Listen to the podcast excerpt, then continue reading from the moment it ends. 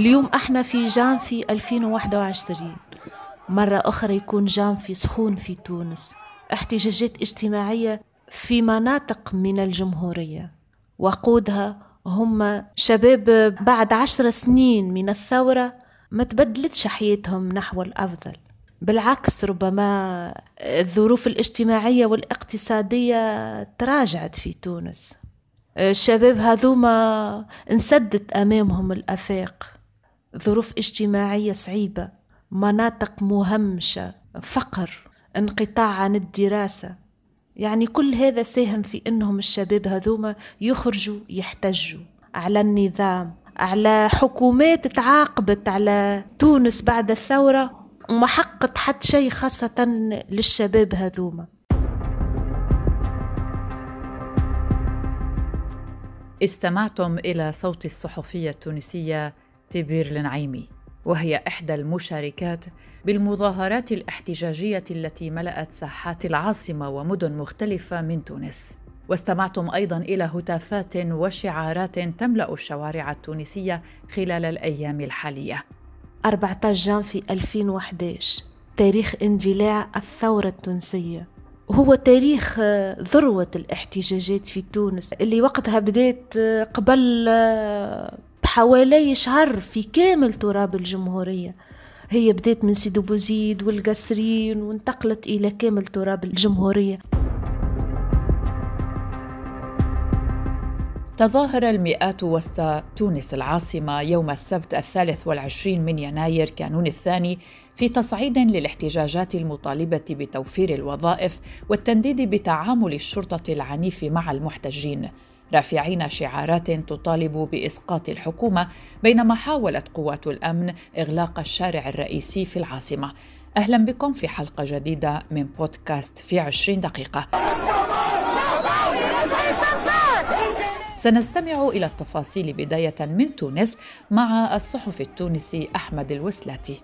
تشهد عدة مدن تونسية في الأيام الأخيرة تحركات احتجاجية ليلية ينادي خلالها المحتجون بمطالب تشبه شعارات ثورة 2011 كمطالب التشغيل والتنمية والحد من سلطة البوليس. متهمين رئيس الحكومة هشام المشيشي وزعيم حركة النهضة الإسلامية راشد الغنوشي بتخريب البلاد وشهدت هذه التحركات الليلية أعمال حرق ونهب لبعض المراكز التجارية ومحاولات اقتحام بعض المراكز الأمنية في الأحياء الشعبية القريبة من العاصمة تونس. ربما فما أكيد فما أعمال شغب ونهب هذا ما نجموش ننكروه. لكن في العموم الشباب هذا هو خرج يحتج. طبعا صارت اعتقالات لمئات الشباب. والآن الاحتجاجات الأخرى ما زالت تخرج للشارع التونسي. ومرة أخرى تخرج لحبيب بورقيبة الأصوات تنادي بأنهم يطلقوا سراح الشباب وخاصة اللي لم يثبت أنهم متورطين في أعمال الشغب. ما يدل على أن حالة اليأس والإحباط قد مست شرائح مجتمعية واسعة وحسب الرابطة التونسية لحقوق الإنسان فإن العدد الجملي لموقفي الأحداث الأخيرة تجاوز الألف من البالغين والأطفال.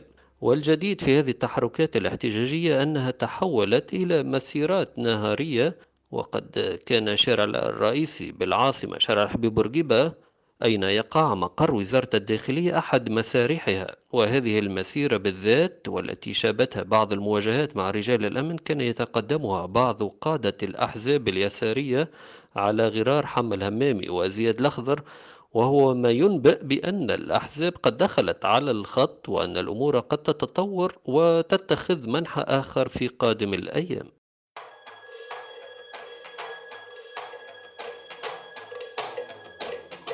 رغم الانتشار الأمني الكثيف لقوات مكافحة الشغب وعربات الشرطة إلا أن جموع المحتجين تمكنوا من تحدي إغلاق شارع الحبيب بورقيبة ووصلوا إلى هناك رافعين شعارات تطالب بإسقاط النظام واستقالة رئيس الوزراء هشام المشيشي. صالح الأطرش عضو مكتب تنفيذي في الاتحاد العام لطلبة تونس وعضو اتحاد الشباب الشيوعي التونسي وحزب العمال التونسي. سيخبرنا كيف يعيش الشباب التونسي هذه الأيام وفي ظل هذه الظروف. في حقيقة الأمر بعد عشر سنوات كاملة من حكم النهضة والحكومات المتعاقبة الشباب اليوم يرى في الآفاق التنموية وآفاق التشغيل وآفاق التهميش والأبواب مسدودة أمامه في علاقة بهذه التحركات الاحتجاجية اللي هي تحركات سلمية وديمقراطية.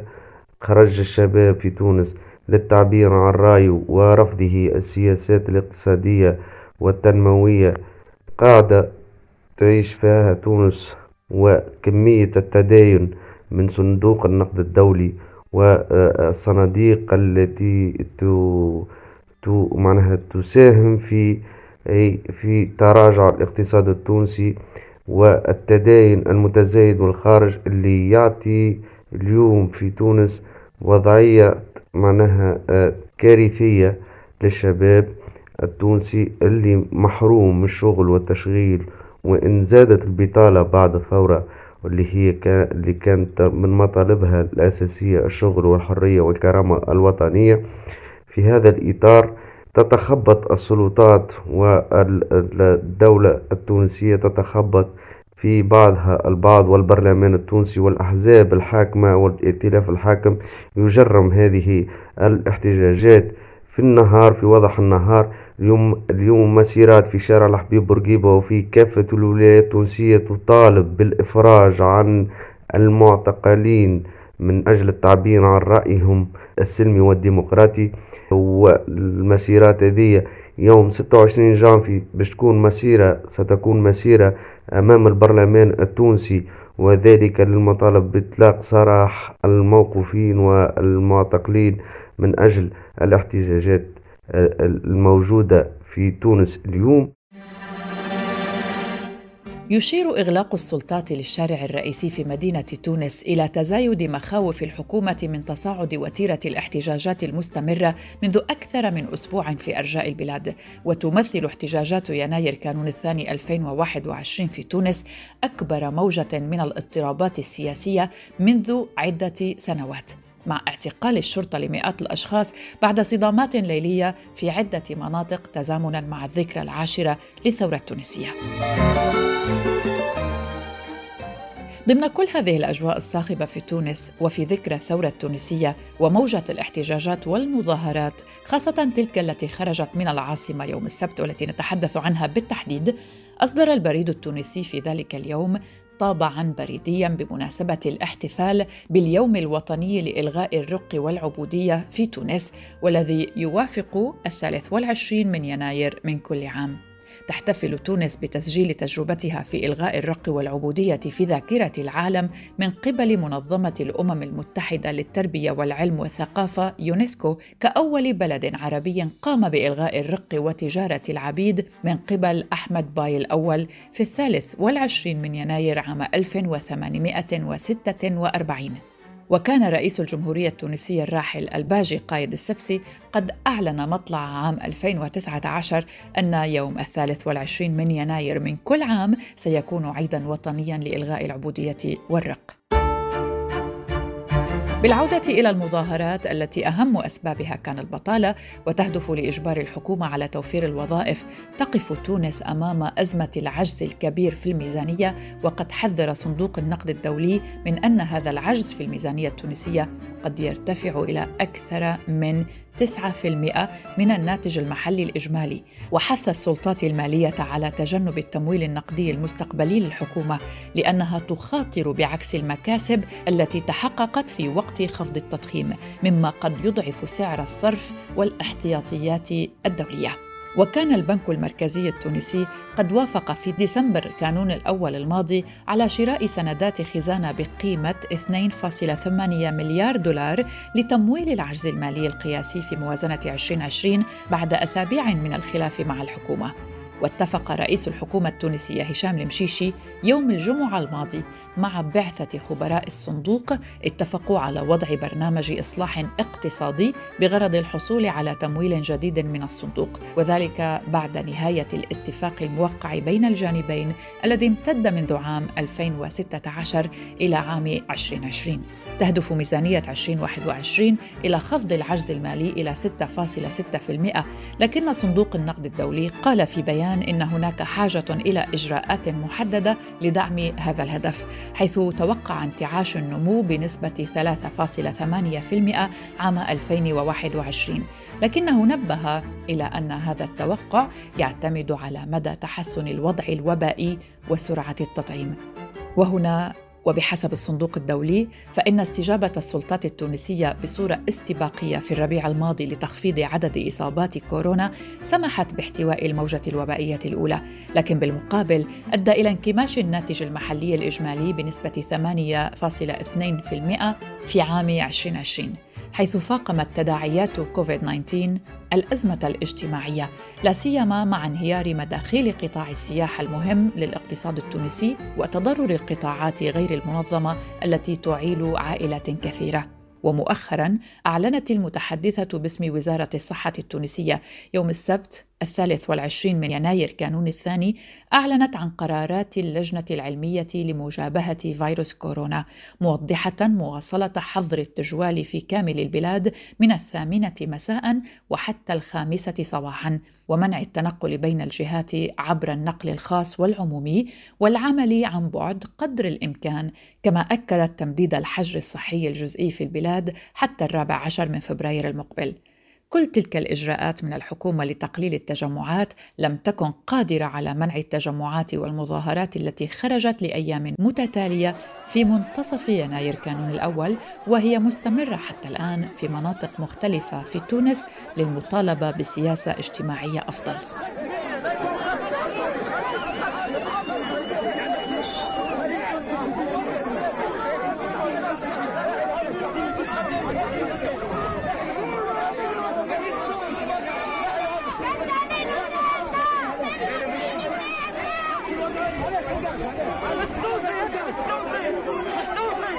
اجتماعيه افضل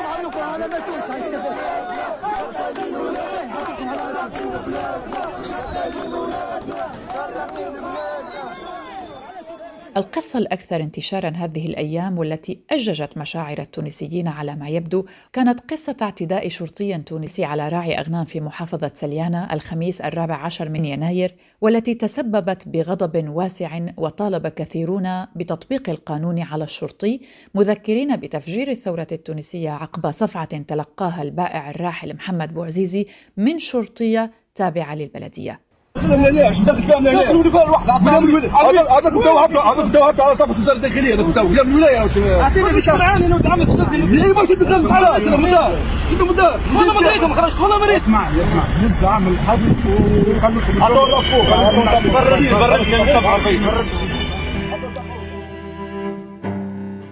بدأت الواقعة عندما دخلت أغنام الراعي عبد الرحمن العثماني مقر المحافظة في غفلة منه ما أغضب أحد أفراد الشرطة هناك وقام بصفعه وإهانته وسرعان ما انتشر مقطع فيديو عبر مواقع التواصل الاجتماعي موثقا الحادثة بين الشرطي والراعي. وفجر مقطع الفيديو هذا موجة غضب عارمة حيث ذكر التونسيون بواقعة بوعزيزي ولأن الواقعة الجديدة حصلت في الرابع عشر من يناير كانون الثاني أي في يوم الذكرى العاشرة للثورة. وقال نشطاء إنه من غير المقبول إهانة كرامة أي مواطن بعد عقد كامل من الثورة. السلطات المحلية التونسية وبحضور محافظ سليانة وممثلي النقابة الجهوية للأمن واتحاد الشغل واتحاد الفلاحين ورابطة حقوق الإنسان قامت بالاعتذار من الراعي والتعهد بالنظر في وضعه الاجتماعي مع فتح تحقيق في الحادثة. وقال الراعي عبد الرحمن العثماني في تصريح إعلامي من مقر المحافظة إنه فوجئ في غفلة منه بتوجه أغنامه إلى المحافظة وأنه تلقى صفعة وتمت إهانته لفظيا من الأمن وحتى خرفانه لم تسلم من الاعتداء مضيفا أنه كان سيقبل تطبيق القانون من دون إهانته. وأوضح أنه يعمل لإعالة أسرة كبيرة وفي كفالته والدته ووالده المريضان وجميعهم يعيشون في منزل مستأجر وتشكل تلك الخراف مصدر عيشهم الوحيد. وأن اعتذار النقابات الأمنية والسلطات الجهوية مقبول لكنه سيتولى متابعة المعتدي عليه قانونيا. وكانت قد شهدت المدينة التي وقعت فيها الحادثة الجمعة الخامس عشر من يناير أي بعد الحادثة بيوم مواجهات تم خلالها رشق الأمن بالحجارة وإشعال العجلات المطاطية قبل أن يرد الأمن بإطلاق الغاز المسيل للدموع لتفريق المحتجين. بعد أن حاول عدد منهم اقتحام منزل عنصر الأمن المعتدي على الراعي. وأكد النائب عن المحافظة أن النقابات الأمنية حضرت جلسة المحافظة واعتذرت للراعي وأكد الأمنيون أن سلوك زميلهم لا يمثلهم مشيرين إلى أن السلطات تعهدت بالإحاطة الاجتماعية بالراعي كون ظروفه المعيشية صعبة. كما أفاد النائب بأن هناك إجماع من قبل المسؤولين الجهويين الذين حضروا الاجتماع على إدانة العنف وتطبيق القانون من دون إهانة المواطنين وتمت معاقبة المعتدي وتعهدت النيابة العمومية بالقضية لمتابعة كل من يثبت تورطه في إهانة الراعي وعلى الأهالي الغاضبين الاحتكام لصوت العقل.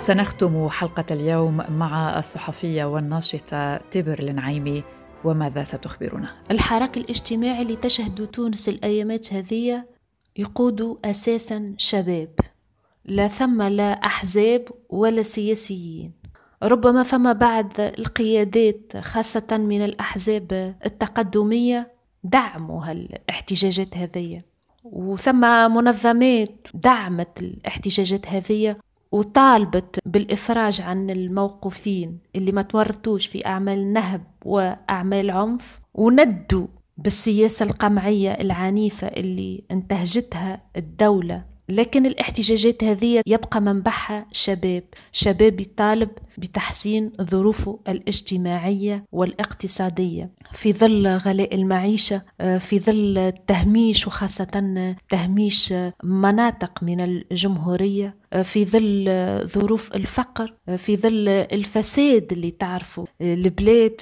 ويطالبوا الحكومة بأنها تكون صادقة معاهم ويطالبوها بأنها تفسر برشا أمور غامضة عند الشباب هذوما. الشباب يعيش ظروف اجتماعية صعيبة. وقت اللي نحكيه على مئة ألف منقطع عن الدراسة في تونس تونس اللي تضم 11 مليون مواطن. يعني في عشر سنوات مليون منقطع عن الدراسة في تونس. رقم مفزع معناته فهذه في مجملها هي الأسباب اللي تحرك على خلفيتها الشباب هذوما. وطبعا الموقف يبدو صعب خاصة إزاء الحكومة. وقت نحكيو على حكومات تتغير في 2020 يعني ثلاث حكومات تداولت على البلاد التونسية يعني. فطبعا كل حكومة كانت تجي كانت تلقى الوضعية صعيبة. وللأسف ما كانتش تنجم تواجه الوضعية هذية.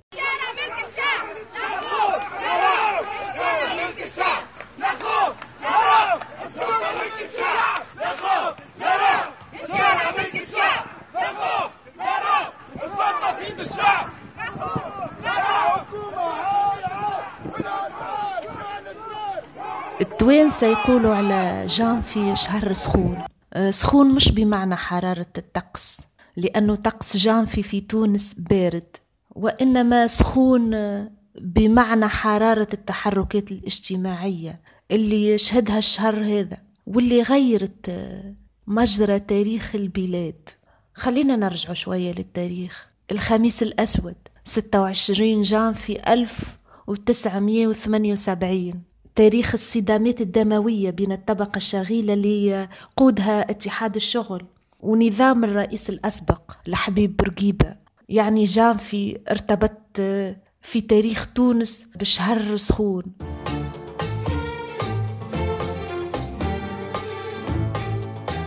هذه كانت حلقة من بودكاست في عشرين دقيقة. لا تنسوا متابعتنا بإمكانكم دائما متابعتنا عبر منصات البودكاست المختلفة أبل بودكاست، جوجل بودكاست، سبوتيفاي، ديزر، ساوند كلاود وأيضا تطبيق أنغامي وعبر موجات راديو الآن المتعددة في دول مختلفة في سوريا والعراق وليبيا واليمن وعبر موقعنا الآن dot FM أشكر زميلتي وصديقتي الصحفية يالا فهد على المشاركة في الإعداد وشكرا لكل من اهتم واستمع لهذه الحلقة.